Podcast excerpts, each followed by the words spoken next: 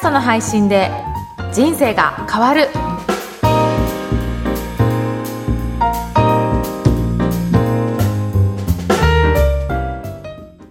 こんにちは、声ラボの岡田です。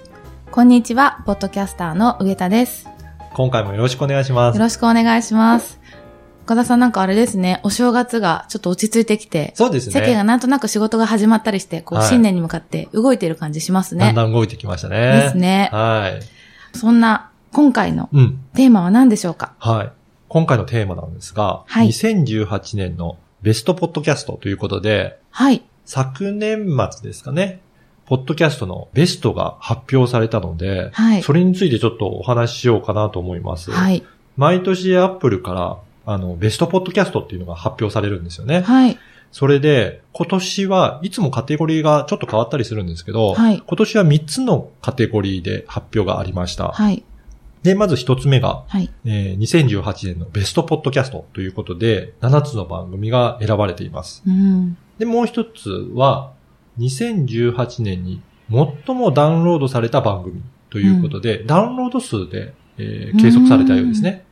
で、最後のもう一つが、2018年に最もダウンロードされた新番組ということなので、うん新しく2018年に始まった番組の中でダウンロード数の多い番組ということが、その3つのカテゴリーではい紹介されているんですよね。う。うんん。これはあれですよね。日本のポッドキャスト番組ってそうですねいうことですよね。はい。へえ。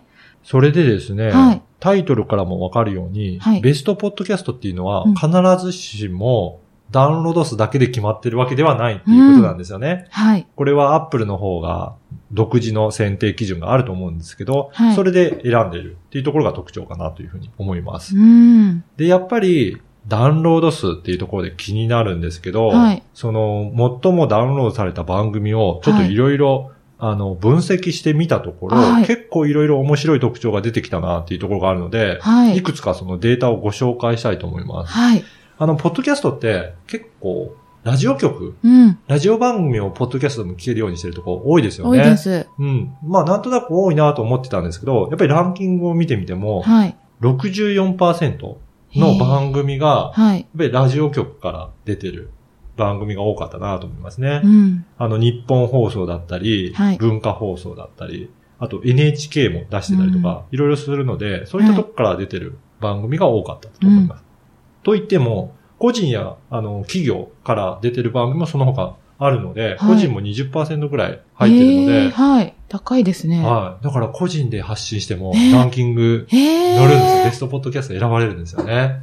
ちなみに、どういうジャンルだと、うんランキングが多いとかっていうのは？そうですよねはい。ジャンルによってもちょっと調べてみたんですけはい、ど、はい、教育カテゴリーがはい。36%。これうん教育カテゴリーって言うと、言語コースとかあるので、英語の番組とかもよく入ってるんですけど、ああ、ポッドキャストを聞いて英語を学びたいっていう方が聞いている。ね。はい。そういった番組が多いのと、次はやっぱりコメディですね。あ、の、ラジオ番組で放送してるようなものってコメディはいに分類されてることが多いので、それがあるのと、うん、次はあとはニュースや政治の番組、うん、でビジネスの番組っていうふうに続きますね。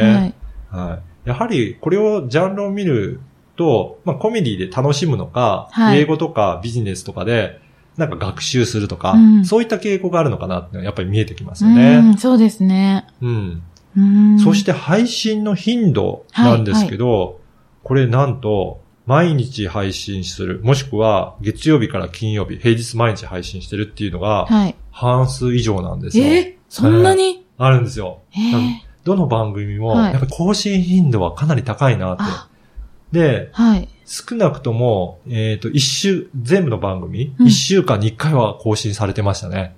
へえ、は最低ラインが1週間に1回なんですね。そうです。ね。なので、やっぱりこれダウンロード数なので、はい。毎日配信してれば、はいそれだけ一週間、例えば7日間あるので、うんはい週1の番組に比べて、7倍お得はお得なんですよね。確かに。なるほど。そういうのもあって、はいこれダウンロード数で累計だと思うので、うんそうするとやっぱり回数が多ければ多いほど、やっぱりダウンロード数っていうのはお得なんだなっていうのが、これから見てもわかるかなと思うんですよ。そうですね。っうん。ていうことは、個人で毎日やったら割とランキングに行けるかもしれないっていう可能性あります。ね。で、見ると、はい。2018年にはい配信、配信が開始されたはい。新番組を見るとはい、個人が多いんですよ。へえ。はい。だから、はい。個人でしかも、はい。毎日のようにはい更新頻度を上げてる番組が、やっぱりランクインしてるのでう、ーん。個人で狙うんだったら、はいできるだけ更新頻度を上げつつ、はい。みんなに聞いてもらえるように、はい。時間数を見てみたら、はいあんまり長い番組なくて、はい。15分とか、あまあ、30分以内ぐらいで、サクッと聞ける番組でうん、更新頻度を上げていく方が、みんなに継続して聞いてもらえる。意外と15分30分ってあっという間じゃないですか。あっという間ですねだからその方が専門性を持って話したり、うんまあコメディでもメリハリつけて30分話すとかだったら、そうなんですよ。収録もあっという間ですし、はい。個人でやるとしたら毎日、はい。かつ教育かコメディのテはい。ーマ。はい。で、で楽しんでもらったり、勉強してもらう。ってはいいうようなネタで行くと、結構入るチャンスあるんじゃないかなと思いますので、はい。嬉しいです。2019年、はい。狙ってみてください。そうですね。はいこれ、あの、もし今リスナーの方で、はいポッドキャスト自分でも始めてみたいなと思ったら、この1月10日とか、すごいチャンスですよねチ。ャンスです。それだけ、1年間分ね。そうですよね。はい。今まさに始めて、はい。2019年のベストを狙ってみていただければと思います。はい。わかりました。ありがとうございました。それでは今回は、2018年のベストポッドキャストについてお伝えしました。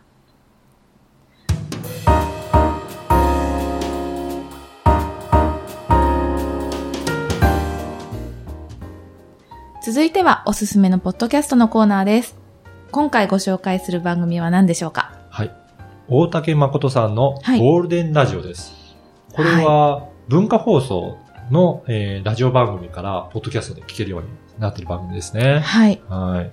これは1週間ですね、月曜日から金曜日で、えーいろんなゲストの方があの出演されながら、大竹誠さんがあのパーソナリティを務めている番組ですよね。はい。はい。これ聞いたことありますか、はい。聞いたことありますし、うんもう本当に、ラジオの顔、うん、うん。文化放送の顔といえば、大竹誠さんそうですという方ですよね。実はですね、はいこの大竹誠さんのポッドキャスト番組は、あの、2018年のベストポッドキャストのはい。ダウンロードされた番組の中で、3つもランクインされてるんですよね三。つ、あれ？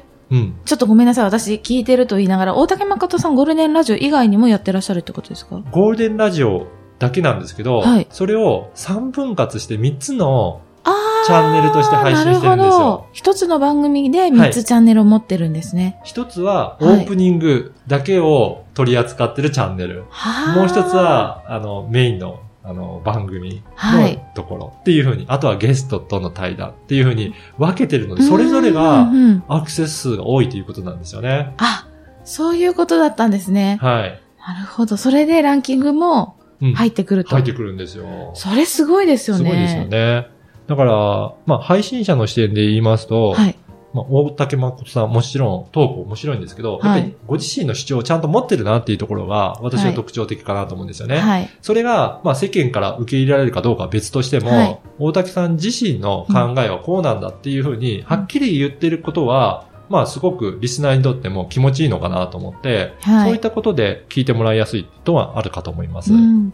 なんかその大竹さんの軸がしっかりしてるから、うん一緒に出てる方々とかも、それにこう委ねるようにして、はい割とこう言いたいことを言っていたりとか、そうですよね。しますもんね。はい。うんそれでいろいろなね、ニュースの視点とかもあるので、はい楽しめる番組かなというふうに思っています。はい。